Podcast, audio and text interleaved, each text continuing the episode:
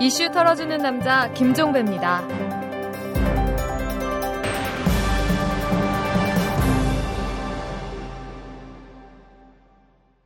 '네, 이탈남의 보이는 팟캐스트 네 번째 시간입니다. 여러분 여기가 어딘 줄 아십니까? 여기는 술집입니다. 더 정확히 이야기하면 막걸리집인데요. 홍대 앞에 위치한 따루 주막이라고 하는 막걸리집입니다. 여러분 혹시 따루 씨 기억하십니까? KBS에서 방송된 미녀들의 수다라는 프로그램이 있었는데 여기서 아주 유창한 한국어 실력으로 그다음에 또 남다른 막걸리 사랑으로 아주 유명세를 떨쳤던 이 따로 살미낸 씨 바로 이분이 운영하는 주막인데요. 오늘 네 번째 보이는 팟캐스트의 초대 손님은 바로 그분 따로 살미낸 씨입니다. 잠시 후에 만나보겠습니다. 재벌과 모피아의 함정에서 탈출하라. 종횡무진 한국 경제 재벌 개혁에 앞장서온 김상조 교수. 그가 한국 경제에 던지는 여덟 가지 질문. 우리가 몰랐던 한국 경제의 진실을 파헤칩니다. 더 이상 경제 권력자들의 눈속임에 속지 마세요. 종횡무진 한국 경제. 오마이뉴스가 만드는 책 오마이북.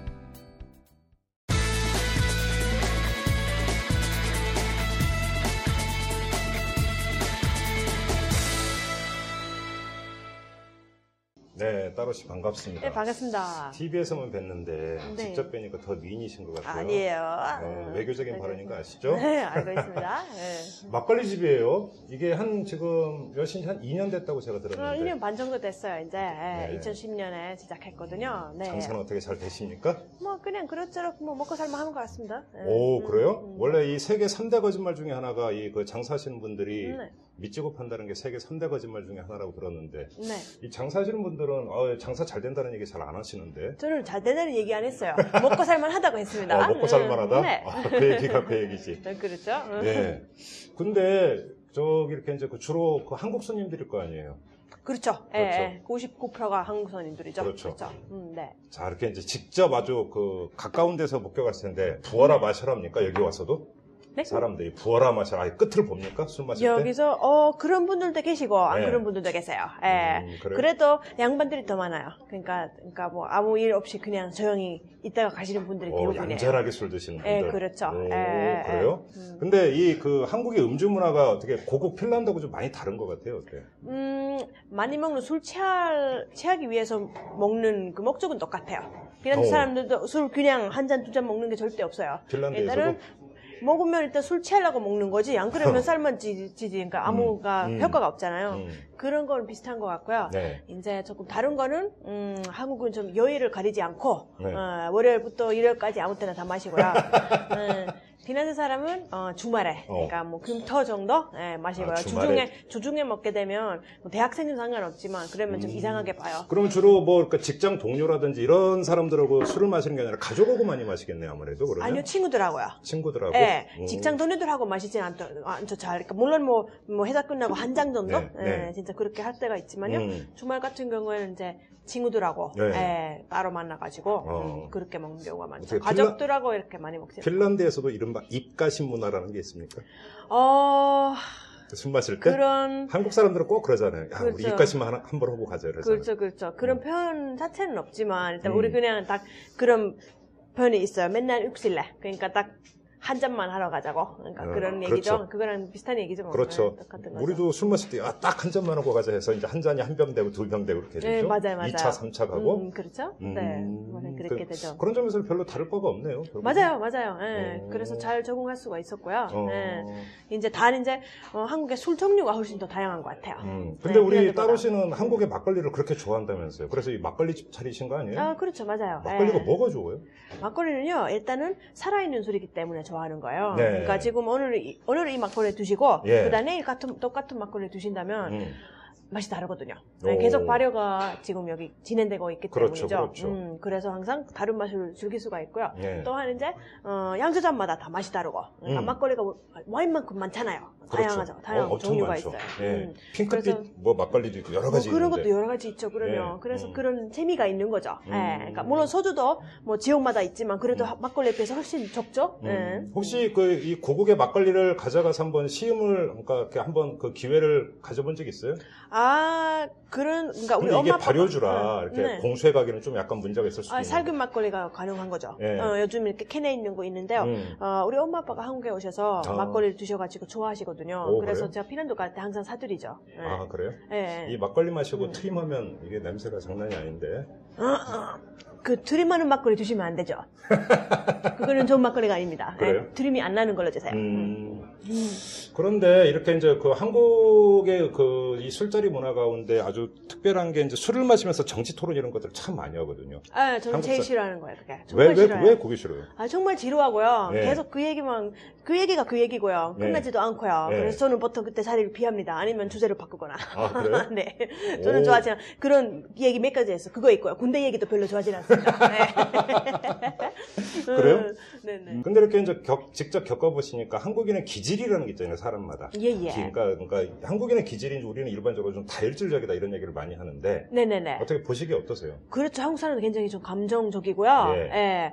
어, 그리고 딱 좀 약간 불 같기도 해요. 예. 그러니까 어떤 뭐 화제가 이슈가 되- 될 때는 음, 와, 이렇게 약간 냄비처럼 이렇게 막 끓다가 음. 근데 또 바로 이렇게 음. 주워버리기도 하고요. 어, 냄비. 예, 약간 그런 어, 스타일 냄비 냄비라는 같아요. 단어가 나왔어요. 예, 네.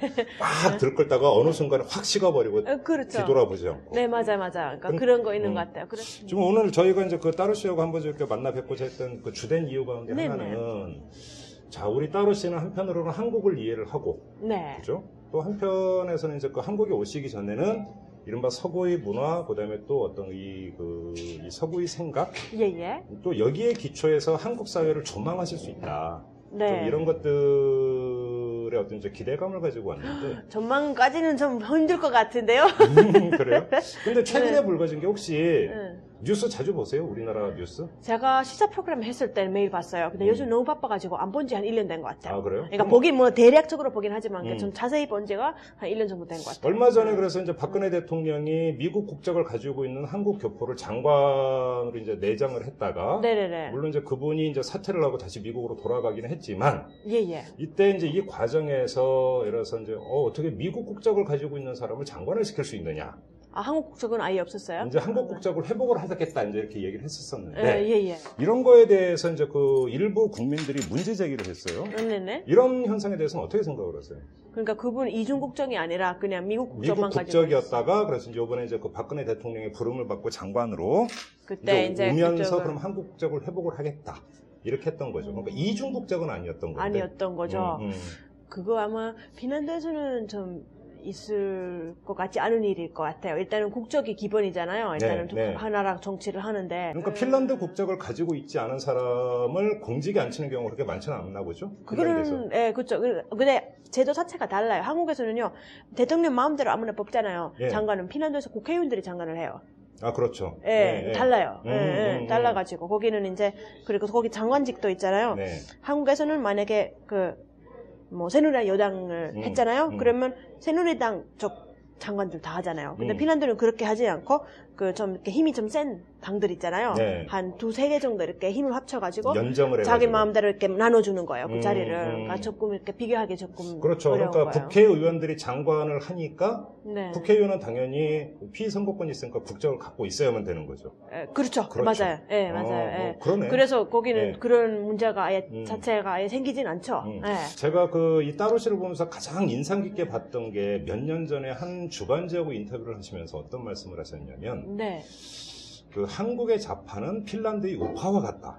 네. 이런 말씀하신 거 혹시 그러니까 기억하세요? 에, 기억하는데 근데 그때 그 얘기가 사실 잘못 전달됐어요. 아, 그래요? 좌파란 우파라는 단어가 맞지는 않고요. 음. 진보란 보수라는 단어를 썼어야 음, 돼요. 네. 그러면 한국의 진보가 핀란드의 보수와 보수 같다. 같다. 예, 자, 그렇죠. 그렇게 그러면 정정을 하고 아, 어떤 네. 점에서 그렇게 판단을 하셨어요? 어 그때는 이제 그 생각을 했었죠. 사실 한국에는 아무리 뭐 진보당이나 뭐 하여튼 뭐 진보 쪽이라고 해도 음. 사실 그러니까 문화 차이도 있고 뭐 한국에는 유교 문화가 있었고 핀란드도 그렇지. 유교 문화가 그렇지. 없었고 이런 여러 가지 이렇게 문화하고 사회의 차이로 인해서 음. 사실 핀란드에서 봤- 봤을 때는 한국의 좀 진보 쪽도 네. 그좀 보수적으로 보일 때가 있어요. 음. 그러니까 여기 자체 원래 문화 자체가 좀 보수적인 면도 가지고 예, 있고 예, 뭐 그런 예. 것도 예, 있는데요. 예, 예. 그래서 예를 들어서 뭐 복지 얘기가 나왔을 때 네. 요즘은 물론 뭐 여기저기 다 복지 얘기를 하지만 그 전에 이제 복지 얘기를 했을 때 어, 사실 핀란드에서는 어, 보수당도 옛날부터 복지를 이제 그 추진했었거든요. 그렇죠, 예, 그렇죠. 거기 같이 그 복지 제도를 음. 추진했었는데, 음. 근데 여기는 그 전에는 지금은 아니지만 막 정말 이렇게 보수 쪽은 복지는 이거 절대 아니다. 뭐 일단 음. 경제는 먼저 해야 된다고 약간 음. 그런 거좀 그렇죠. 대립돼 있던 것 같거든요. 예, 예. 예. 근데 거기는 이제 그런 건 아니고 그 하여튼 음. 어, 그래요? 그러면 한국의 진보가 핀란드의 보수와 같으면 네. 한국의 보수인 새누리당은 핀란드로 비교하면 뭐가 됩니까? 그러면? 거기는 그런 당이 없어요. 그런- 그 그런 정도는 당이 없어요? 없는 것 같아요. 오, 예, 예. 그래요? 조금 음, 그 물론 제가 새누리당 잘 알지는 못하지만 음. 근데 그러면 지난해 이제 총선 그다음에 대선을 거치면서 새누리당도 이제 복지 이런 얘기를 많이 했잖아요. 네, 박근혜 그렇죠. 이제 뭐 그 지금 이제 대통령이 되지만 후보 같은 경우도 그런 이야기를 많이 했고. 네. 그러면 그 이제 그 따로 씨가 이제 그 바 말씀을 하신 게 제 기억이 네. 1999년인가 그때로 아마 제가 기억을 하는데 네. 주간지 인터뷰를 그러니까 그 뒤에 한국 사회가 참 빨리 변하잖아요. 어, 많이 그렇죠, 변하고. 그렇죠. 그러니까 이제 새누리당에서 그다음에 새누리당의 후보가 복지를 막 이야기를 한다. 네, 네. 그러면 한국의 이념정이 조금은 그 진정이 되고 있고 발전하고 있다 이렇게 평가를 할 수 있는 걸까요? 어떻게 그러니까 보세요? 제가 볼 때는 한게 필요한 게 뭐냐면 예. 그 뭐 복지 복지 얘기를 누가 했든 간에 일단 음. 이런 그 음, 정당하고 이렇게 음. 정직에 그러니까 사회 자체에 그런 영어로 콘센서스라고 있잖아요. 그렇죠, 그렇죠. 그런 사회적인 그런 그런 거 있어야 돼요. 그 그러니까 왜냐면 국민적 한국 합의. 왜냐면 예. 아까 빨리빨리 얘기 잠깐 했는데 음. 그 한국에서는 지금은 막 뜨거웠다가 오케이 복지하자. 근데 나중에 폐지하는 경우가 많아요. 어, 그잖아 그렇죠, 무슨 정책을 조정했다가 이렇게 바꿔버리고 그 다음에 또 바뀌면 또 바뀌어버려요. 음. 핀란드는 달라요. 어, 어떻게 달라요? 거기는 거기는 복제 같은 경우에도요. 어, 2차 대전 끝나고요. 네. 핀란드는 아무것도 없었어요. 한국도 6.25 전쟁 끝난, 그렇죠, 끝난 것처럼 그렇죠, 그렇죠. 완전히 이렇게 나라가 완전 아무것도 음, 없고 음, 음. 그때부터 이제 나라를 이제 그 사회를 만들기 시작했는데 음. 어, 그 복지 제도를 어, 만들기 시작했던 거는 한 60년대부터거든요. 근데 그때 음. 정말 가난했어요. 핀란드 사람 이민 엄청 갔어요. 아, 그때 네. 다른 러시아, 나라로? 러시아, 아, 러시아 음. 말고 스웨덴으로. 어. 스웨덴은 엄청 가고 그 전에 미국도 가고 예, 예. 너무 못 살아가지고 갔거든요. 어. 근데 그때부터 없는 상태에서 나누기 시작했던 거예요. 음. 그래서 요즘 이제 그 저는 그런 질문 많이 받거든요. 그 핀란드에서 또 복지가 어떻게 잘 이루어져 있을까 음. 그런 게만 물어보는데 그래서 거기 전문가들의 얘기는요. 원래 없을 때부터 시작을 했기 때문에 음. 지금 여기까지 와- 올 수가 있었던 거고요. 음, 한국 음. 같은 경우는 벌써 많이 가졌잖아요. 네. 그래서 더 아플 거예요. 어렵다고. 왜냐면 없는 상태에서 나누는 게 원래 힘, 더 쉽잖아요. 그렇죠, 그렇죠. 안 그래요? 동병상련이고 이런 게 있으니까. 그러니까. 요 어, 그래서 좀 거기 도와야 된다 이런 어떤 정서가 있는데. 그렇죠, 그렇죠. 어. 그리고 그때부터 이제 이 사회 복지에 대한 그런 그 콘센서스라고 할게요. 음, 음, 음, 예. 그런 걸 당 상관없이 뭐 약간 음. 저 좌파적인지 우파적인이든 간에 약간 네. 정도의 차이였지만 예. 똑같이 이렇게 교육도 무료로 하고 음. 이런 거는 그냥 사회 전반적인 분위기가 돼버렸어요. 음, 됐어요. 음. 그래서 그거 계속 정권이 바뀌든 음. 바뀌어도 계속 이어왔던 거죠. 어. 어, 한국에는 그냥 수시로 바뀌고요. 예. 네, 그런 차이점이 좀 있는 것 같은데 음. 그래서 여기 이번에 뭐 하여튼 뭐 새로운 뭐 공, 음. 하여튼 공약도 했고 뭐 그렇게 음. 했는데 또 다음에 이제 또 누가 더 이렇게 이기면 더 바뀔 거 아니에요. 그렇죠, 그렇죠. 그것처럼 바람직하지 않다고 보는 거죠. 그러니까 음. 지금 좀 잘 자기들 내, 자기들끼리 말고 좀 여러 당들 같이 아, 의논해가지고 말 그대로 컨센서스가 중요하다. 그렇죠. 그러니까 그래서 왔다 앞으로 갔다 한, 하지 한 않고. 50년, 그러니까 한 음, 30년, 음, 20년, 음. 30년 이렇게 두고 보고 음, 거기에 맞는 정책을 음. 지금 이렇게 생각해서 음. 어, 만드는 게 좋지 않을까 그런 생각을 하죠. 오, 네. 중요한 얘기인데요. 음. 지금 이게 막걸리 생겼다 한잔 하시죠. 아, 예, 예, 감사합니다. 그냥 그 구경만 할 수는 없잖아요. 아, 네. 그죠? 야, 근데 막걸리 잔이 크네. 네. 예. 자, 드릴게요. 어우, 고맙습니다. 자작하시면 안 되죠. 음, 자작이란 말도 하시고. 이야, 고맙습니다. 고맙습니다. 한잔 하시죠. 예. 어유 반갑습니다. 근데 좀 전에 아주 중요한 말씀을 하셨는데 네. 핀란드는 1960년대 그러니까 우리나라식으로 표현하면 찢어지게 가난할 때 예, 그죠? 예. 그때부터 복지 제도를 했기 때문에 오히려 국민적 합의가 쉬웠다. 예, 예. 근데 그런 한국은 지금 분석을 상당한 해요. 경제 규모에 있기 때문에 복지 제도를 도입하는 게 오히려 더 어려울 것이다. 그러니까 왜냐 있는 자가 약, 약간 있는- 욕심이 생길 수가 있잖아요. 그죠? 기득권층이 자기 음. 기득권을 내려놓지 않으려고 할 것이다. 예. 이런 판단인 거죠, 그러니까.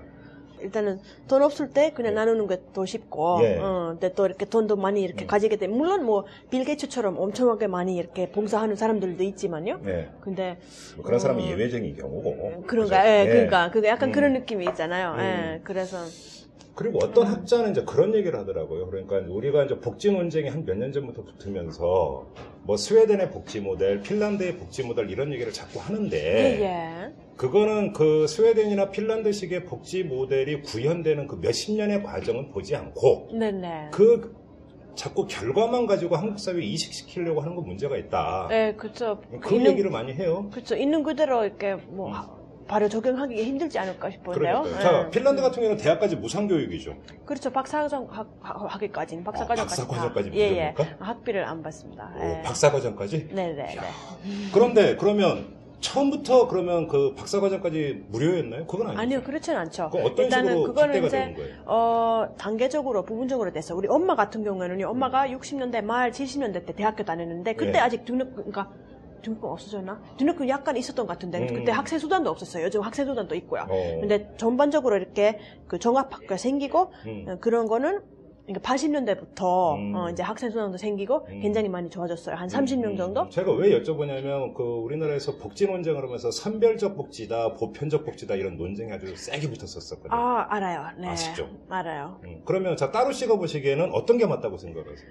사실 어떤 게 맞다. 제 제가 핀란드에서 자라온 사람으로서는 거기는 다 보편적 복비예요. 그렇죠. 무조건 다. 음, 음. 어, 무조건 그러니까, 다. 그러니까 소득 응. 수준 상관없이. 아니 그거는 상관이 있는데 어. 근데 제 말은 그러니까 한국에 어- 그, 그 논쟁이 있었잖아요 그 무료 급식 관련해서 음. 네. 부잣집 응, 애들도 응, 뭐 응. 줘야 되냐고 뭐 응. 그런 얘기 있었잖아요 음, 음. 핀란드는 그런 건 전혀 안 해요. 그러니까 거기 무조건 무료고요. 옛날부터 음. 한 50년 전부터 음, 무료인데 뭐 본인 돈 많든 적든 다 무료로 줘요. 음. 어, 애들한테 줘야 된다고 생각해요. 네. 단 이제 소득에 따라 예를 들자면 그 어린이집 있잖아요. 예, 유치원 예. 그거 이제 그거는 공짜가 아니에요. 핀란드는 아, 돈을 어린이집이나. 내야 돼요. 음, 어, 그래요? 그러면 그거는 학교가 아니잖아요. 거기 아, 그냥 그래서? 애들이 가서 노는 거예요. 음. 어. 그래서 소득에 맞게 어, 그 뭔가 보육료를 차등지는 보육료를 네 그렇죠. 그러니까 소득에 따라서. 저도 저도께 따라서. 오. 예, 그래서 많이 버는 사람들 더 많이 내고 음. 적게 버는 사람 아예 공짜로 다닐 수도 있고요. 음, 예, 음. 그런 식으로 그 소득에 따라서 하는 게 참 많아요. 어, 굉장히 지금도? 많고요. 그렇죠. 다시는 이제 음. 뭐 보편적으로 이렇게 어. 뭐 그룹, 무료 급식이랑 그런 건 다 이렇게 예. 혜택을 다 주는데 근데 음. 이런 소득에 따라서 하는 거 되게 많아요. 음. 음, 그래요? 네. 그러면 그 예를 들어서 이제 지난 대선 과정에서 또 하나 논쟁이 됐던 게 이제 대학교 우리나라 대학교 등록금이 장난 아니게 비싸거든요. 아 그렇죠. 알고 계시죠? 맞아요. 대학교 장사잖아요, 여긴 아니에요? 그러니까 예. 그런데 이제 문제는 그 이게 너무 대학교 등록금 비싸니까 지원을 하자 여기까지는 이제 그 따로 실표는 이제 컨센서스가 이루어졌는데 네네 네. 그렇죠. 그럼 예. 어떻게 지원할 것이냐에서 방법이 달랐단 말이에요. 그렇죠? 그래서 이제 그 한국의 보수는 아니 왜 모든 사람에게 다 그거를 그 똑같이 지원하냐 네. 소득 수준에 따라서 달리 해야 된다 네네. 이렇게 이제 그 주장을 하면서 이런 논리를 폈어요. 자 예를 들어서 삼성이나 LG 같은 그 재벌이 있는데 예예. 그런데 같은 경우는 학자금이 나온다 네네. 그 기업에서 네네. 그러면 만약에 그 반값 등록금이라고 해서 일률적으로 지원을 해주면 그러면 그 삼성이나 LG 같은 경우는 그 직원 자녀 학자금 지원하던 게 결국은 다시 이건희 회장 주머니로 들어가는 건 아니냐 네네네. 음. 이게 무슨 정의냐? 보수는 이렇게 주장을 했어요. 네네네. 어떻게 생각하세요 이런 거에 대해서? 대학교 그쪽 바로 아까 말씀 사실 아까 그거랑 연결돼 있네요. 예. 있는 있는 자 있는 바로 경우에는 그거죠. 바로, 그렇잖아요. 예. 어, 있는 그 상황이기 음, 때문에 음. 그렇게 하기 지금 힘든 거예요. 음. 비난도에서 그런 게 아예 문제가 되진 않아요. 무조건 어. 다. 그 왜냐면 한국도 사실 피난도랑 공통점인 게 뭐냐면 전년 자원이 별로 없는 나라들이에요. 천연자원. 그렇잖아요. 예, 어. 그러니까 피난돈 나무는 있지만 그 외에는 석유는 아무것도 없어요. 먹고 살 만한 게 없거든요. 음. 그래서 인재를 키워야 돼요. 그렇죠. 근데 또 이제 한국의 한국이란 차이점이 뭐냐면 우리는 넓은 땅덩어리에 작은 사람들이 50, 530만 명밖에 없어요. 피난 사람이. 음. 그렇게 살고 있는데 한국에는 5천만 명이잖아요. 집값은 그래서 싸겠네 집값은. 예, 아, 그렇지도 않아요. 아 그렇지도 않아요. 그렇지 않은데 어. 대신에 이제 그 피난드 사람 그 머리 인재 음, 한 명 음. 한 명 다 필요해요. 그것 때문에 교육에 그만큼 투자를 하는 핀란드 거고요. 교육은 유명하죠. 음. 예. 그렇죠. 음. 예, 그래서 이제 무조건 음. 하여튼 차별하지 않고 음. 어, 떤 배경에서 왔든 간에 음. 음, 그냥 그러니까 핀란드 같은 우려를 해야 경우는 소득 된다는 수준에 따라서 지원을 달리함에도 불구하고 교육에 있어서만큼은 보편적 복지가 그렇죠. 구현된 이유 가운데 하나가 바로 거기에 있는 거예요. 그러니까 그렇죠, 그렇죠. 인재를 키워야 된다. 키워야 된다. 예, 아, 이건 맞아요. 국가적인 어떤 그 과제다 이렇게. 맞아요. 해가지고. 안 그러면 나라, 가 먹기 살기 힘드니까 음. 그런 거잖아요. 근데 어. 그거 항상 궁금한 게 그럼 한국은 사람이 너무 많아서 인재를 키울 필요 없는 건가요? 아니면 인재를 키워야 돼요? 어유 많이? 우리나라도 천연자원이었고 옛날부터 네. 우리가 가진 거라고는 사람밖에 없다고 얘기를 했는데 그렇죠. 예, 그러니까 예, 예. 우리나라처럼 기억률이 높은 나라가 어디 있어요? 그렇죠, 그렇죠. 맞아, 맞아. 그런데 이제 문제는 너무 높아서 좀 문제인 네. 거지, 교육률이. 맞아. 아, 이 얘기 나온 김에 한국의 교육 현상 초등학생부터 해갖고 학원 다니고 막 이러잖아요. 아, 그렇죠. 예. 딱 다른 거 다 관두고 네. 딱 지켜볼 때 정서적으로 어떠세요? 하- 어, 아, 우리나라 학생들 보면 어떤 생각 드세요? 불쌍해요? 일단 불쌍하기도 하고 대단하기도 해요. 예. 어, 대단하게 예, 보여. 왜냐면 그렇게 막 시켜가지고 네. 하잖아요. 예, 비난도 학생들 시켜도 안 할 것 같아요. 그런 거 그러니까 있고요. 그럼 따로씨도 네. 학교 다닐 때 네. 이른바 선행학습 이런 건 없었죠? 없었죠, 당연히. 그래. 예, 그러니까 네. 제일 한국에 와서 신기했던 게 예. 그 학교 가서 학교 그 학- 학원에 가서 음. 그 다음 학기나 다음 학년에 배울 것들 미리 배운다고 하더라고요. 네, 시험 문제도 그렇게 나오고. 그러니까 네. 그거 되게 이상했어요. 그래요? 어. 응. 왜 그렇게 배워야 돼요? 그러니까 오. 당연히 그냥 그 자기 수준에 맞게 배우는 게 맞는데 예. 여기는 왜 그렇게 급할까 어. 어, 그런 생각을 많이 했었거든요. 경쟁 때문이죠. 응, 그죠. 경쟁 때문이죠. 응. 그러니까 근데- 뭐냐면 남들보다 1점이라도 더 받아야 되니까. 그죠, 맞아요, 어. 맞아. 근데 그러면서도 그, 국, 그 국제 학력 평가에서 피난들은 한국 등 동등하게 1, 1위, 2위, 3위 하잖아요. 네. 피난들은 학원 안 다니는데요. 어떻게 가능할까요? 자, 근데 교육의 본질 가운데 하나는 아, 네. 교육의 속성은 경쟁을 아예 배제할 수는 없잖아요. 그렇죠, 경쟁 있죠. 거기도 경쟁 엄청 치열, 치열하죠. 그러면 그래요? 거기는 경쟁이 어떤 식으로 이루어져요? 거기도 이른바 명문대나 이런 게 있습니까? 아니요, 없어요. 그런 거 거기는 없죠? 일단은 학교 그러면 어떤 경쟁입니까? 그 교육에서 아, 대학교, 그러니까, 일단 고등학교 때까지, 그러니까 중학교 말까지는, 끝날 때까지는 별로 없다, 없다가, 물론 네. 뭐 시험 다 있고 다 있는데요. 네. 근데 일단은 중학교 끝나고 이제 선택을 하거든요, 보통. 아, 고등학교를 고등학교 올라갈 갈지 아니면 그, 여기 이제 그 산업고등학교라고 있잖아요. 그렇죠, 실업계. 예, 그런 음. 실업계, 그, 음. 그쪽에 갈지 이제 보통 선택을 하는데, 그리고 고등학교 갈 경우에는 그때부터 이제, 아, 대학교 만약에 가고 싶다면, 음. 그때부터 준비를 좀 해야 돼요. 고등학교 때. 거기 왜 대학교 들어오기 엄청 힘들어요, 비난도. 아, 그래요? 되게 힘들어요. 거기 다 시험 쳐가지고요. 음, 음, 음. 물론 과외마다 달라요. 예를 들자면 공대는 뭐 수학 같은 거는 인기 없는 거는 그나마 좀 쉬운데 아마 한 20% 정도는 들어가는 것 같은데 아, 수학은 핀란드에서도 인기가 없어요. 인기 없어요. 그래서 수학을 심하게 잘- 저는 지금 공감하고 응, 있습니다. 음, 그래서 네, 수학을 네. 잘하면 좀 이렇게 음. 들어갈 수가 있는데 음. 근데 예를 들자면 뭐 거기 미대가 있어. 미대가 좀 유명한 데 있는데 거기 들어가기 진짜 하늘의 뻘딱이에요. 어, 정말 그래요? 힘들고요. 어. 네, 뭐, 뭐 물론 법대도 그렇고 예. 사실 제가 다닌 그 인문대도 사실 이- 인기가 있어요. 뭐 우리- 영어 우리- 영어 영어과나 우리나라는 그런데 완전히 네. 찬밥인데 인문은 그죠. 그죠. 근데 우리는 더 거기 좀 이렇게 하고 싶은 거 하려 하는 그런 게 강해가지고 음. 사실 들어가기 굉장히 힘들어요. 그래서 근데 우리나라에서 그 모 대학 모 학과가 인기인 것은 거기를 나와야 네 지식이, 취직이 잘 되는. 된다. 뭐 이런 것 등식이 있기 때문이잖아요. 네, 그렇죠, 러면 그렇죠. 핀란드에서는 특정 대학의 특정 학과가 인기가 있는 이유가 뭐예요? 어, 일단은 보면 일단 인기 있는 과들 항상 똑같았을 거예요. 지금 요즘 이제 뭐 그 뭐 연기나 그런 거 있죠. 네. 그쪽 뭐 예술 쪽, 음. 어, 미대 그쪽은 옛날부터 인기 있었고요.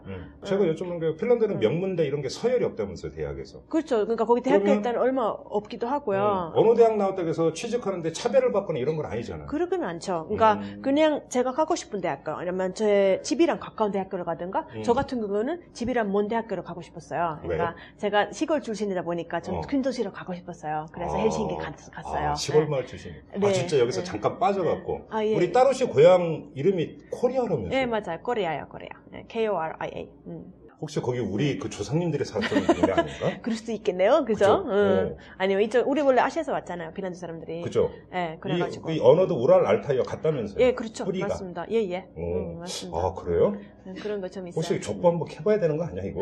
몇백 년 올라가서? 예. 오. 아마 하여튼 몇, 음. 몇 만 년 가야 될지도 음, 모르겠지만, 음. 일단은. 아무튼 그러니까 아무튼 우리 몰라요. 따로 씨도 그러니까 그 시골에서 상경하신 소녀였군요. 네, 그렇죠. 예. 도시의 생활 한번 하고 싶다. 맞아, 맞아요. 오. 그 다음에 헬싱키 갔다가 어. 음. 서울까지 왔, 잖아요 예. 근데 이제는 서울에 충분히 살았으니까 사실 다시 그 마을 생활이 또 그리워졌어요. 그렇죠. 예, 예. 오. 이제 나이가 좀, 나이도 좀 먹으니까.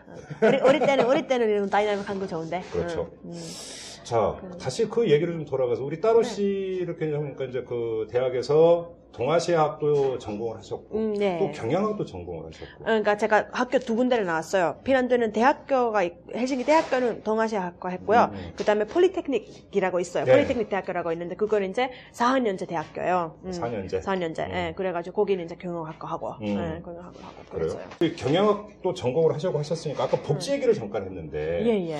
어디선가 따로 씨가 그렇게 일침을 가한 걸 제가 봤어요. 아, 복지를 이야기하면서 세금을 더 내지 않는 것은 좀 이상하다. 어, 그렇죠. 예. 그렇죠.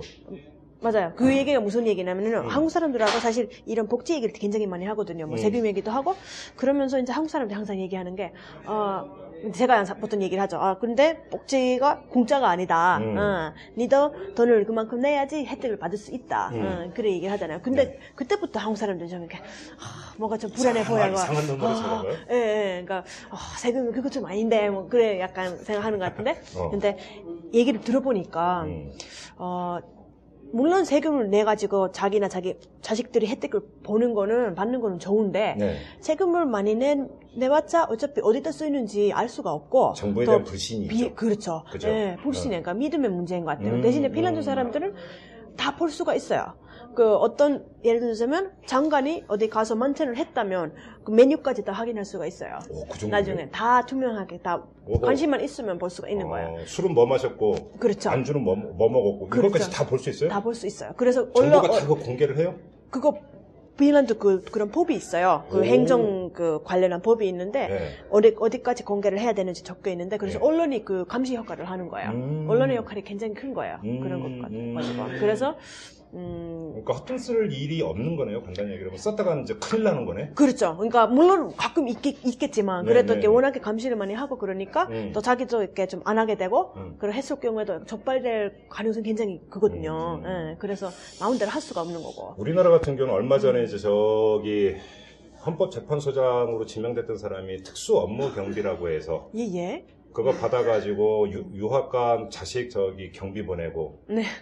자기 뭐 저기 그 저기 적금인가 펀드인가 내고 예. 이런 일이 핀란드에서 있었으면 속칭 작살나는 거네요 그냥 그렇죠. 맞아요, 맞아요. 그거 아- 일단은 상상 밖의 일이에요. 어, 음. 그 정도는. 음. 예. 근데 핀란드도 아 지금 사실 최근에 어떤 일이 인- 어떤 일이 있었냐면요. 음. 핀란드 그 어떤 장관이 계시는데. 예 이거 드세요 어, 완전 아, 네, 주세요, 주세요. 예. 음. 그 장관이 어, 그 청소부를 썼는데요. 네. 음. 아, 자기 집에서 자기 집에서 이제 청소해달라고 음. 이렇게 썼는데 어, 외국 사람이었어요. 그러니까 난민으로 온 사람이었는데. 이중 노동자였구나 음, 음. 그죠. 음. 근데 그냥 현찰로 주- 줬어요. 그러니까 원래 음. 고용주가 그, 그 4대, 여기 4대 보험 있잖아요. 핀란드에서 이제 그 소득세랑 이렇게 이런 그런 4대 보험 다 내야 되는 건데요. 음, 음, 음. 근데 그런 거 내지 않고 그냥 현찰로 주- 줬어요. 그래서 그거 지금 적발돼가지고 예. 어, 약간 난리 났어요. 아 그러면 집에서 이래서 이제 우리나라는 가사 도우미잖아 가사 도우미. 가사 예. 도우미를 쓰면 가사 도우미에게도 4대 보험 다 적용해주고 이렇게 해야 돼요?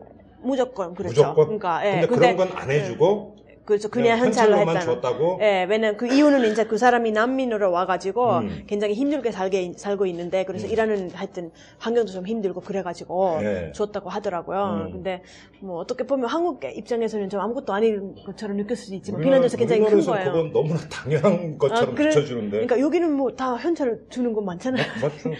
4대 보험은 네. 꿈도 못 꾸죠. 그러니까 예, 예. 근데 아. 거기는 그런 걸로 그 그래도 사태는 가지는 아닌데요. 약간 음. 이렇게 근데 조금 난리가 났었어요. 아, 오. 이는 왜 그러냐. 음. 그래가지고 이제 자기는 설명했지만 그래도 잘못된 일이라고 조- 그 인정을 하고 이제 자기 내겠대요. 음. 예. 그러면 지금 이 그 복지와 세금의 상관관계에서 무엇보다 중요한 것은 이제 정부에 대한 믿음. 믿음 그죠? 내가 그렇죠. 투명성. 내는 세금을 정말 투명하게 그렇죠. 제대로 쓰고 있, 다라고 하는 믿음이 있으면 네, 조세제한은 별로 없다. 그렇죠. 예. 근데 그러니까 우리가 자 예를 들어서 이제 그 소득세라는 게 있잖아요. 예, 내가 예. 한 달에 100만 원을 버는데 네. 무려 40만 원을 세금으로 떼간다. 아씨, 그럼 너무 그럴 많이 일은 떼가는 거 없어요. 아니야? 이런 감정이 생길 법도 한데 그런 거 없어요? 아니요. 그거는 이제 한국식 방- 사고 방식이에요. 아, 그래요? 100만 원에서 사시면 절대 되진 않습니다. 어? 100만 원 벌면 한 뭐 7만 원 정도 되겠죠.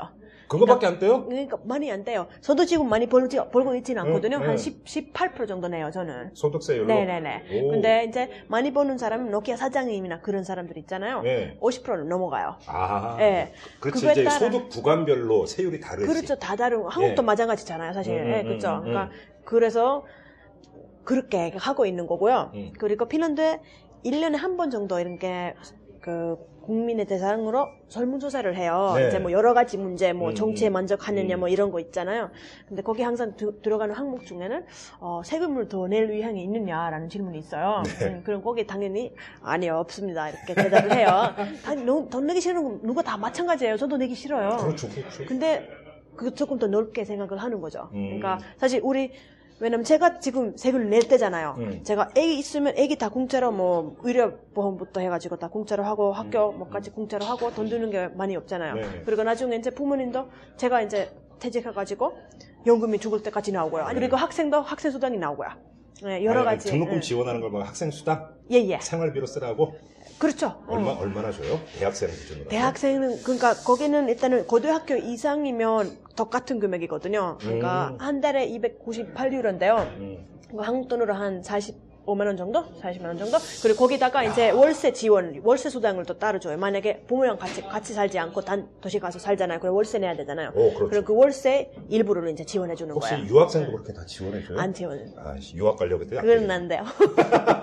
아쉽게도요. 아, 예. 그래요? 근데 EU, 어, 왜또 외국 EU에서 유학생 너무 차별하는 거 아니에요? 그거? 어, EU 안에는 해줘요. 그러니까 아, EU 회원국 안에서 유학생이 오면? 예. 근데 이제 밖에서 오면 좀 차별을 하는 거 있죠. 음. 갑자기 기분이 나빠지려고. 네. 어, 그래요? 음. 그러면 지금 말씀대로 그러면 지금 따로 씨 같은 경우 소득세율이 18%밖에 안 된다고? 그렇죠. 예. 어, 그러니까 이제 보통 이제 그 우리가 흔히 이야기하는 그냥 월급쟁이. 그렇죠. 도시 이제 월급쟁이죠. 월급쟁이 그러면 한 소득세율이 18%밖에 안 되는 거네. 어, 일단은 대신 저- 많은 버는 사람한테는 무, 무겁게 매기고. 그렇죠. 소득세를. 그러니까 우리 엄마 같은 경우는 한 40% 정도는 그래도 내세요. 40%? 예, 40, 예, 그러니까 어. 예, 또 이제 근무도 오래 하셨고 해서. 근데 사실은 제가 볼 때, 어, 핀란드의 제 가장 좀 근본적인 그런 원인, 하여튼 이런 좀 투명성의 원인 중에 하나는요. 사람의 전년 수익이 그 세전 수익이 다 공개되거든요. 그렇죠. 제가 그렇죠. 세무서 가가지고 우리 엄마 것도 확인할 수가 있고 그렇- 그렇게 할 수. 그렇죠. 그래서 이제 아니, 탈세를 하기 더 힘든 거예요. 한국보다. 타인의 그, 그 소득 내역을 다 열람이 가능해요? 그렇죠 가능해요 세무서만 가면 그러니까 그러니까 세무 예를 들어서 사, 제가 네, 핀란드 세무사 네. 사람인데 가서. 따로 씨의 수- 전년도 소득 내역을 열람할 수가 있어요? 그렇죠 거기 가서 오, 그 어. 사생활 침해 아니에요? 아니에요 거기는 법으로 의해 그거 다 공개가 돼요 네. 아, 그래요? 그래서 어느 정도 버는지 다 알고 아, 그러면 네. 탈세 이런 것들이 탈세. 원천적으로 막아지겠네. 그죠 뭐 아예 100% 막을 순 없지만 부자들 그렇죠. 뭐 어떻게 자기들 알아서 하겠지만 그 그렇죠. 래도 한국보다는 훨씬 적다고 야. 보시면 될 것 같고요 오, 그, 네. 오, 그런 발상이 있을 수가 있구나. 예 그래서 한국에 또 그거 공개하면 어떨까 그런 생각이 있어요 아마 그 좀 많이 버는 사람들 난리 날 것 난리 같아요. 날- 난리 그래서 날 핀란드도 거예요. 1년에 한 번 항상 그 뉴스에 나요. 연예인 순위 있잖아요. 제일 예, 많이 보는 예, 노예는 예, 그거 예. 다 나와요. 예. 어, 그래요? 야, 정치인들도 다 나오고. 오. 예. 그래서 그거 되게 관심 있게 봐요. 예. 우리나라에서 그 제도 도입하자고 하면 아마 돈 많이 버는 사람들이 사생활 침해고 그렇죠, 개인정보다 맞아요, 아마 맞아요. 프라이버시 잡고 난리 아마 난리 들리려 날 할 거예요, 텐데. 같아요. 예, 맞아요. 오, 맞아요. 그래요? 예. 근데 그 상당히 의미 있는 게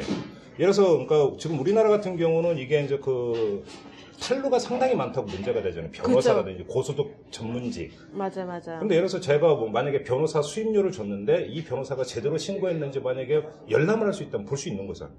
음, 그쵸? 그죠? 예. 그러면 1년에 소득이 얼마인지 그냥 합산 금액만 보는 게 아니라 소득 한금 이런 아니, 것까지 그렇진 다- 않죠. 아, 아, 합산 금액이에요. 합산 예, 금액만? 합산 금액만. 예, 예, 음. 예. 근데 만약에 예를 들자면 이 금액이 뭐 한 3천만 원인데 근데 사람 뭐 벤츠 다카도 아니고 그러면 그러면 약간 의심이 갈 수가 있잖아요. 그렇죠, 그렇죠. 예, 그러면 이제 세무서 전화해서 야, 이 사람 조금 이상한 거 있는 것 같은데. 어, 세무서 응. 신고하고 예, 그러면 신고할 이제 수도 있어요. 예. 그러니까 그러니까 조사 나오고 예, 그렇죠, 그렇죠. 예.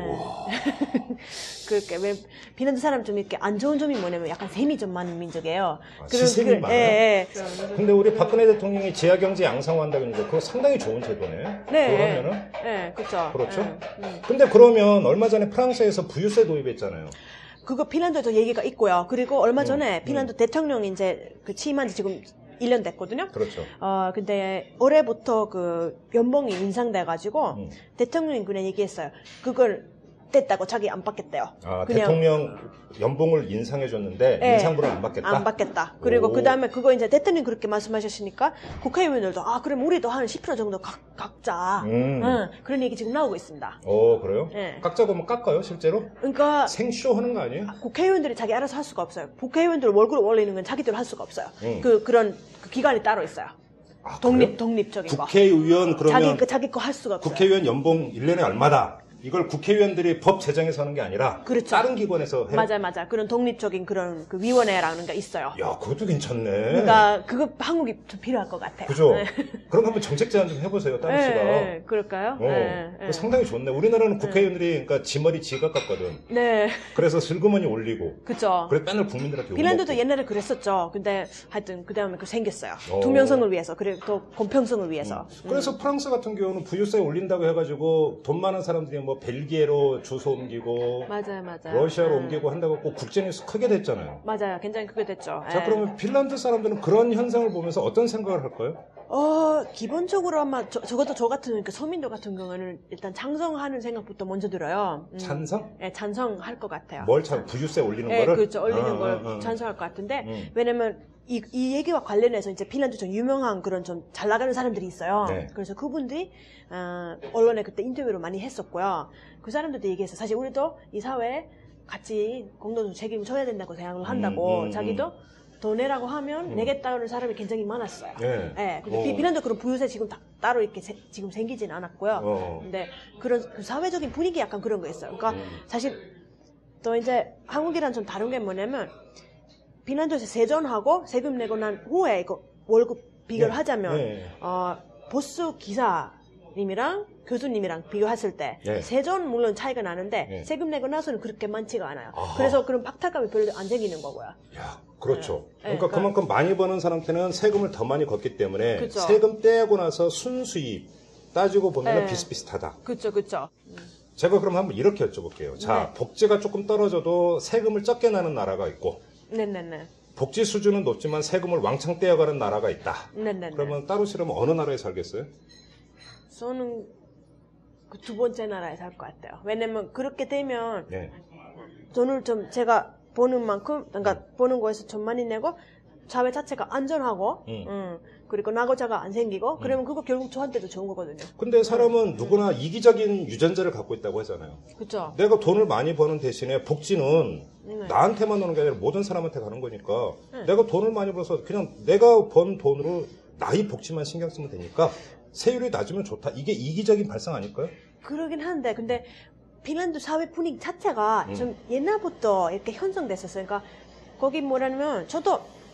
공부하면서 사실 동아시아학을 고- 선택한 것도 우리 엄마 아빠 별로 좋아하진 않았어요. 어떻게 나중에 취직하려고 하는 거냐고. 그래 실직이 했는데 안 된다. 어. 예. 근데 거기가 이제 사람들이 정말 꿈은 평범하게 사는 게 사- 필요한 사람의 꿈이에요.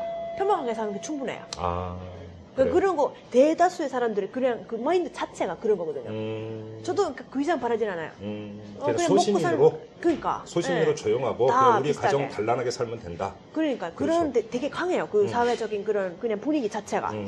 예, 그래서 그런 것 좀 오. 한국이랑 그러니까 한국에 살면서 사실 저도 약간 변한 건 맞아요. 그러니까 여기 어떻게 어떻게 변했어요? 왜냐- 왜냐면 여기가 돈이 있어야지 뭐가 되니까 그렇죠. 여기 그러니까 복지가 그 정도 안 되어 있으니까 어쩔 수 없이 모아야 되겠더라고요 돈을 음. 핀란드 있을 때 그 생각 별로 안 했어요 어, 네. 그래요? 그래가지고 핀란드 사람들 사실 돈을 많이 모으진 않아요 아 그래요? 예. 그냥 다 써요? 예, 그러니까 우리 엄마 같은 경우도 항상 그러니까 얘기하더라고요. 아 월급 날까지 아직 3일 남았는데 아 지금 통장이 빵꾸 났다고.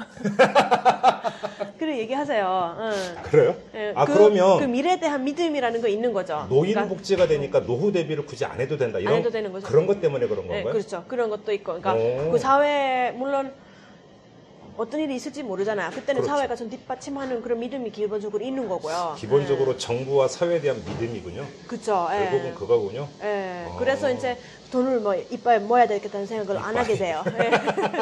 예. 이런 물론 하는 말이에요? 사람도 네, 있지만. 네, 네. 예, 예. 오. 음. 근데 여기 한국에 살면서 저도 그 느꼈어요. 뭔가를 좀 준비를 해야 되겠어요. 이런 음. 그 비상을 위한 그런.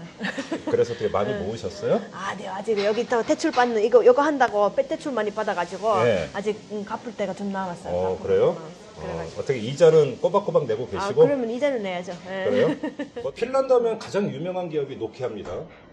앵그리 버드가 요즘 더 유명하지 않을까요? 노키아도 물론 유명하죠. 네, 음. 그런데 우리나라 사 우리나라 사람들은 사실은 재벌에 대해서 대기업에 대해서 감정이 별로 좋지가 않습니다. 아, 예, 예. 감정이 좋지 뭐. 않은 이유가 여러 가지가 있지만 네. 그러니까 예를 들어서 먼저 중소기업에서 납품을 하는데 납품가 후려친다라는 것도 있고 뭐 네. 여러 가지가 있어요. 네네.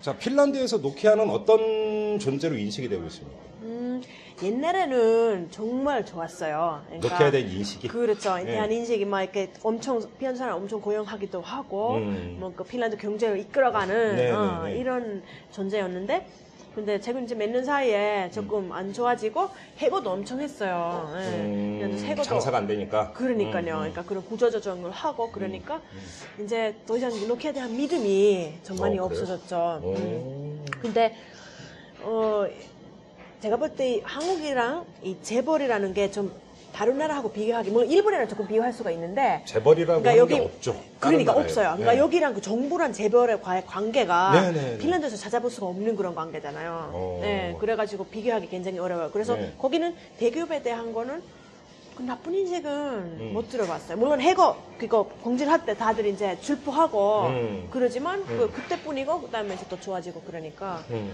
네, 그런 것 같은데. 아, 그래요? 네. 좀 이제 너무 무거운 주제에 대해서 여쭤봤는데 다시 우리 따로시로 돌아가서 자 핀란드는 복지도 그렇게 잘 돼 있고 아니요, 잘 돼 있지도 않아요. 뭐 아까 잘 돼 있다며 아, 그러니까 이 정도는 제가 말씀드린 거 있지만 그래서 거기 또 문제가 많아요. 어떤 게 있어요 문제가 거기는 요즘 그 노인들 있지 않습니까? 네. 그래가지고 노인 시설에 그 예산이 너무 작아가지고 간호사들도 좀 부족하고 요양시설? 그래서- 예 요양시설 예, 그렇죠. 예. 그러니까 병원도 의료제도도 개혁해야 된다고 오. 거기도 이제 좀 간호사들만 힘들고 인원도 없고 또 사람도 많고 약간 그런 거 하여튼 음. 그런 얘기가 나오고 있어요. 음, 예. 그래요? 교육은 괜찮은데 그나마 아직은 예. 근데 이쪽에는 좀 문제가 많다고 하더라고요. 근데 뭐 그래도 우리나라 사람들이 볼 때는 아 배부른 사람의 투쟁이라고 할 수도 있는 게 우리나라 같은 노인 같은 경우는 기초 노령연금이라고 9만 얼마씩 나오다가 맞아요, 맞아요.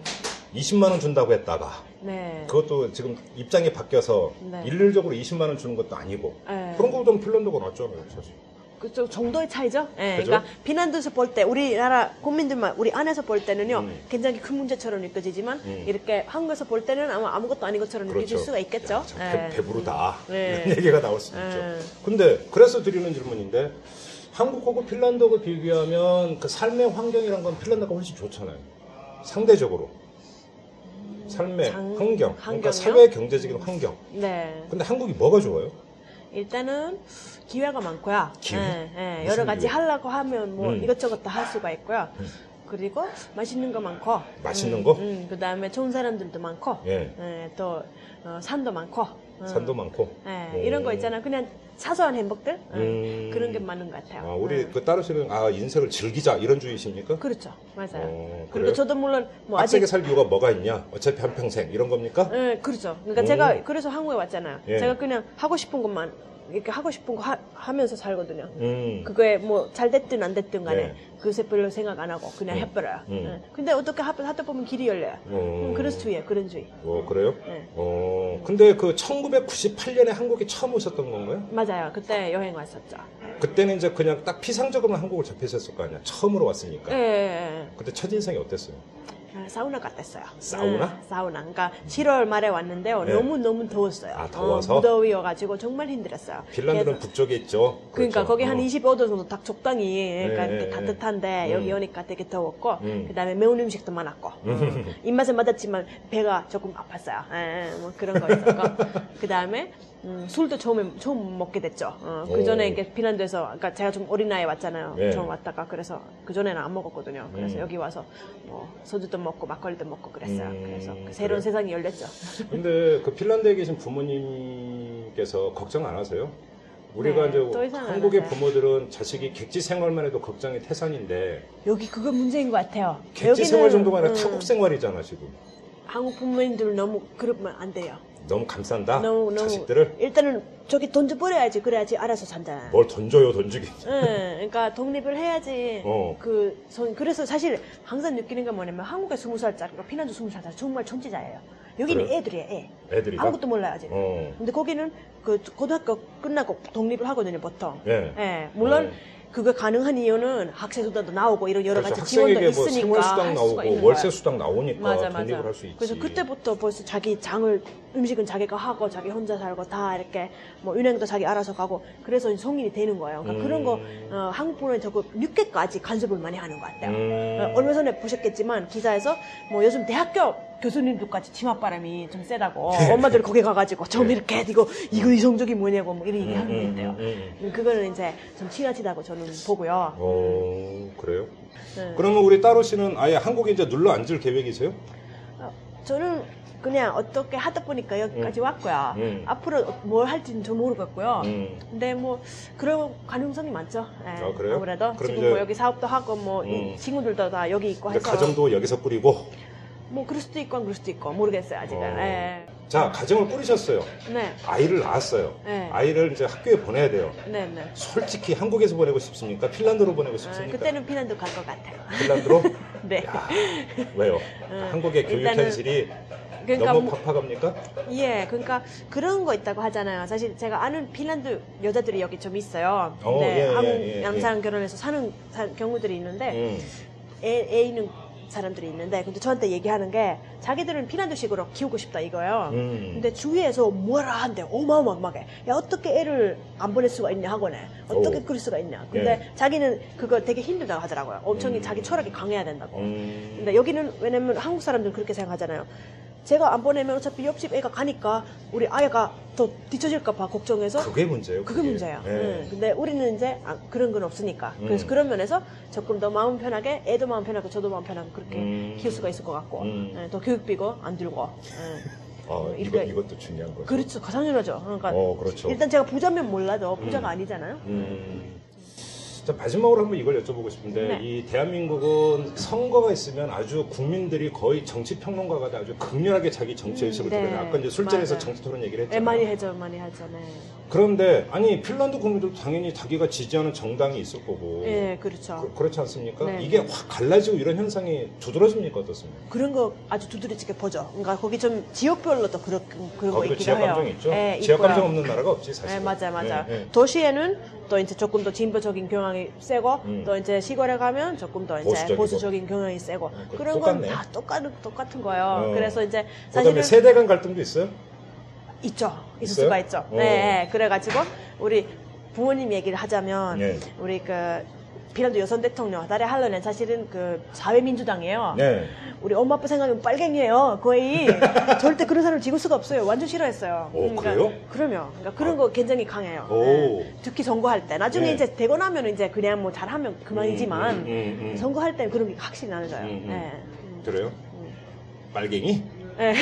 아, 물론 그런 용어는 없겠지만. 그런, 그런, 아, 그쵸. 근데 그런 게 뭐 공산 소지는 아니지만 공산주의자라고 불러요. 약간 이렇게 비하하게. 음. 아, 그래요? 응, 그런 것도 있어요. 네. 오, 그게 네. 이제 어떤 그, 한 100년간 러시아의 지배를 받았죠, 핀란드가. 그렇죠. 맞아요. 네, 이제 그래서- 거기서 오는 감정도 있는 맞아요. 건가요? 있죠. 있죠. 오. 확실히 있죠. 예. 스웨덴 지배도 한 500년 받았죠. 맞아요. 근데 그때는 이제 너무 오래 전 일이라서 그 옛날 정치적으로 남아있지는 않고 단 우리 스웨덴 사람에 좀 별로 좋아하진 않아요. 예. 그래요? 예. 운동 경기 붙으면 뭐 축구나 아이스하키 붙으면 스웨덴 무조건 이겨야 돼요. 예. 음, 그런 거 있죠. 한일전처럼. 네네네 오. 네, 똑같아요. 아, 그러니까 이 핀란드에도 그러니까 어르신 같은 경우는 이른바 한국식으로 빨갱이 내지 종부 뭐 예, 이런 그런 건 인식이 있어요. 있군요. 있죠. 예, 오. 있어요. 없진 않아요. 예. 어, 그래요? 아직도 살아 있어요. 어, 근데 이제 그 우리가 이제 그 한국에서는 그러니까 서구를 바라볼 때 아 그래도 사회민주주의가 많이 이제 보급돼 있고 네. 이러다 보니까 사상의 문제나 이념의 문제에서 많이 개방적이다 네네. 이렇게 생각하는데 꼭 그것도 아니다라는 얘기네요. 그렇죠. 그러니까 음, 도, 그러니까 도시랑 시골이랑 좀 이렇게 많이 좀, 좀 대립돼 있는 그런 거 있는 것 같아요. 그러니까 핀란드도 사실 그 총선을 2년 전에 했는데요. 네. 그때 음, 그좀 외국 사람도 싫어하고 좀 많이 좀 보수조, 보수당이 하나 생겼거든요. 근데 어. 그때 엄청난 예를 지지를 들어 이주 얻었어요. 노동자 막 이민 정책 반대하고 막 이러는 그런 거 하고 예. 그다음에 뭐 좀 말하자면 우파예요. 우파인데 예. 근데 몇, 몇 프로였죠? 10 11%인가 12%인가 아. 예. 어마어마한 지지를 얻었어요. 그러네. 그러니까 그만큼 핀란드 국민들이 지금 현 상황에 불만을 갖고 있다는 얘기거든요. 음. 음, 그래서 핀란드 완전 뒤집어졌죠. 갑자기 그런 사람들이 국회의원 돼가지고 오. 영어도 모르는 사람들이 뭐, 뭐 하여튼 말이 많았어요. 음. 예. 지금 은 조금 적응됐는데요. 음. 핀란드도 그런 건 없진 않아요. 예. 그렇죠. 음. 사람 사는 동네는 다 거기서 거기인 것 그렇죠. 같아요. 그런 거 보면은 맞아요, 맞아요. 음, 전국도 없고 뭐 음, 그렇죠. 똑같이 문제가 있고요. 예. 예, 예. 그렇죠. 그런 거 있는데 정도의 차이고 상대적인 거잖아요. 음. 예, 제가 여기서 살 때 느낀 거 하고 물론 여기 지금 한국에 와서 사니까 음. 또 핀란드도 뚜렷하게 보이기도 해요. 음. 그러니까 그 좋은 점 아니면 음. 나쁜 점 음. 예, 음, 그런 건 있죠. 그래요. 음. 어, 그러면 결국은 이 한국인들이 상당히 다이내믹하다. 다른 네. 말로 는 다혈질적이다. 그렇죠. 그러다 보니까 냄비 근성도 좀 나오고 네. 그다음에 너무나 과도하게 정치 몰입을 한다. 네. 그다음에 이제 패 갈려 갖고 진영으로 갈려서 싸운다. 네. 이런 게 꼭 한국의 고유한 현상만은 아니다. 아닐 것 같은데요. 예, 뭐, 그렇죠. 핀란드에도 그렇죠. 그런 네. 게 좀 있다. 핀란드에도 그죠 없진 않죠. 예. 그래도 이제 핀란드 조금 한국 사람보다 뭉뚝뚝해서 약간 덜하긴 하지만 있죠. 음, 뭐 음, 이탈리아는 뭉뚝뚝해요? 이탈리아는 더 많을 것 같고요. 예, 그죠. 이탈리아하고 우리나라하고 이 기질이 거의- 비슷하다는 얘기가 많이 그러니까 있는데요. 예, 저도 그런 얘기 많이 들었어요. 어, 예, 예. 자 이제 그 이 쭉 진행이다 보니까 좀 약간 이제 그 소란스러워지고 그러니까 손님들이 좀 한 분 두 분 오시는 것 같아요. 아, 네네. 금요일이 제일 금요일이 힘드네요. 제일 많죠. 예, 불금입니까? 불타는 불금, 금요일? 그렇죠. 불금 불, 불터. 예, 어, 여기까지. 그럼 우리 따로 씨는 여기 이 주막에는 한 몇 시부터 몇 시까지 계세요? 저는 보통 한뭐 7시 정도에 와서 한 음. 11시, 12시까지 있어요. 어, 예. 매일? 그렇죠. 어, 예. 힘들지 않으세요? 어, 맨 처음에 힘들었는데요. 네. 지금은 그냥 너무 당연한 거니까 음. 힘들지도 않고요. 그냥 음. 재밌어요. 계시면서 네. 계속 이제 막걸리 홀짝홀짝 하시고 아, 그러시니까. 그렇지는 그렇지 못해요. 그래서 주- 주량이 훨씬 줄어들었어요. 옛날에 비해서. 그렇죠. 오비잖아요. 예. 네. 제가 마실 수는 없잖아요. 음. 예, 물론 한 잔 정도는 괜찮은데 음. 다섯 다섯 잔 되면 안 돼요. 어, 어, 어떠 그래요? 어떠도 한 번 그렇게 할 때가 있지만 이 막걸리는 계속하면- 어떻게 조달하세요? 네? 이 막걸리는 어떻게 그러니까 이게 물건을 대주는 곳이 있는 거예요, 어떤 거예요? 아니면 아, 요거는요, 제가 그냥 여행하면서 알게 된 막걸리나 막걸리 학교 다니면서 시음했던 막걸리, 음. 기억 남는 막걸리들 한 10가지 정도 뽑아가지고 음. 메뉴를 만드는 거예요. 음. 예, 그래서 택배로 보내줘요, 제가 문- 전화하면. 음, 그러니까 여기서 이제 막걸리를 직접 이제 제조하지는 않으시고 아, 그렇죠. 예, 이제- 그거는 불법이에요. 안 돼요. 예. 음. 그렇죠. 음, 음. 음. 어, 그러시구나. 알겠습니다. 자, 여기까지 이제 핀란드 이야기 또 한국 이야기를 좀 많이 이제 그 따로 쉽게 좀 여쭤봤는데 네, 그 한국 사회 네. 좀 이것만은 좀 고쳤으면 좋겠다 그런 게 있어요? 음, 그런 것들 좀 있는데 약간 그 어, 머니들이 욕심을 너무 많이 안 냈으면 좋겠어요. 어머니들이? 약간, 예, 어머니 저, 저 욕심이 더 유난히 좀 많은 것 같아요. 음. 물론 뭐 자식을 위한 거지만 음, 그러니까 어머님들은 그렇게 얘기하잖아. 내 새끼 위해서는 거다. 내 욕심이 맞아요. 아니다 맞아요. 그렇게 얘기를 근데 하죠. 어떻게 보면 그거 배타적으로 보일 때가 있거든요. 그렇죠. 우리 내 새끼만 잘 되면 되는데 남 그렇죠. 새끼는 어떻게 되든 상관없이 그렇죠. 그렇죠. 우리 다 같이 잘 돼야 나라가 잘 살잖아요. 그러니까 음. 그런 인식이 좀 필요하지 않을까. 그런 식으로. 음, 그래요. 알겠습니다. 음. 자, 지금까지 따로 씨하고 인터뷰를 했는데 핀란드하고 한국하고 참 같은 점도 많은 것 같고 네, 그렇죠. 다른 점도 많은 것 같고 네. 복지는 좀 많이 다른 것 같아요. 네. 그렇죠? 맞습니다. 알겠습니다. 네. 자, 여기까지 진행하도록 하겠습니다. 고맙습니다. 네, 감사합니다. 네. 안녕하세요. 오마이뉴스 대표 오연호입니다. 오늘 방송 잘 들으셨나요? 오마이뉴스는 10만 클럽 회원 여러분의 후원으로 이탈남을 제작하고 있습니다. 오마이TV의 대선 올레도 10만 클럽 덕분이었습니다. 이탈남과 오마이TV 더 열심히 하겠습니다. 여러분이 제작자입니다. 월 만원에 참여 10만 클럽 회원이 되어 주십시오. 오마이뉴스 첫 화면에서 직접 가입하시거나 02733-5505 내선 274번으로 전화 주시면 담당 직원이 안내해 드립니다. 지금 7,500명입니다. 함께 해 주십시오. 감사합니다.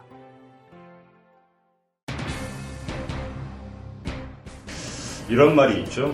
그 가끔은 한 발 물러서서 봐라 이런 말이 있습니다. 좀 더 자세히 살피기 위해서는 좀 더 정확히 보기 위해서는 한 걸음 뒤로 물러서서 거리감을 가지고 봐라 이런 말이 있는데 저희가 오늘 이 따로 씨를 인터뷰한 이유도 바로 여기에 있는 것 같습니다. 격동하는 한국 사회 사실 그 안에 있으면 어찌 보면 잘 모를 수도 있겠죠.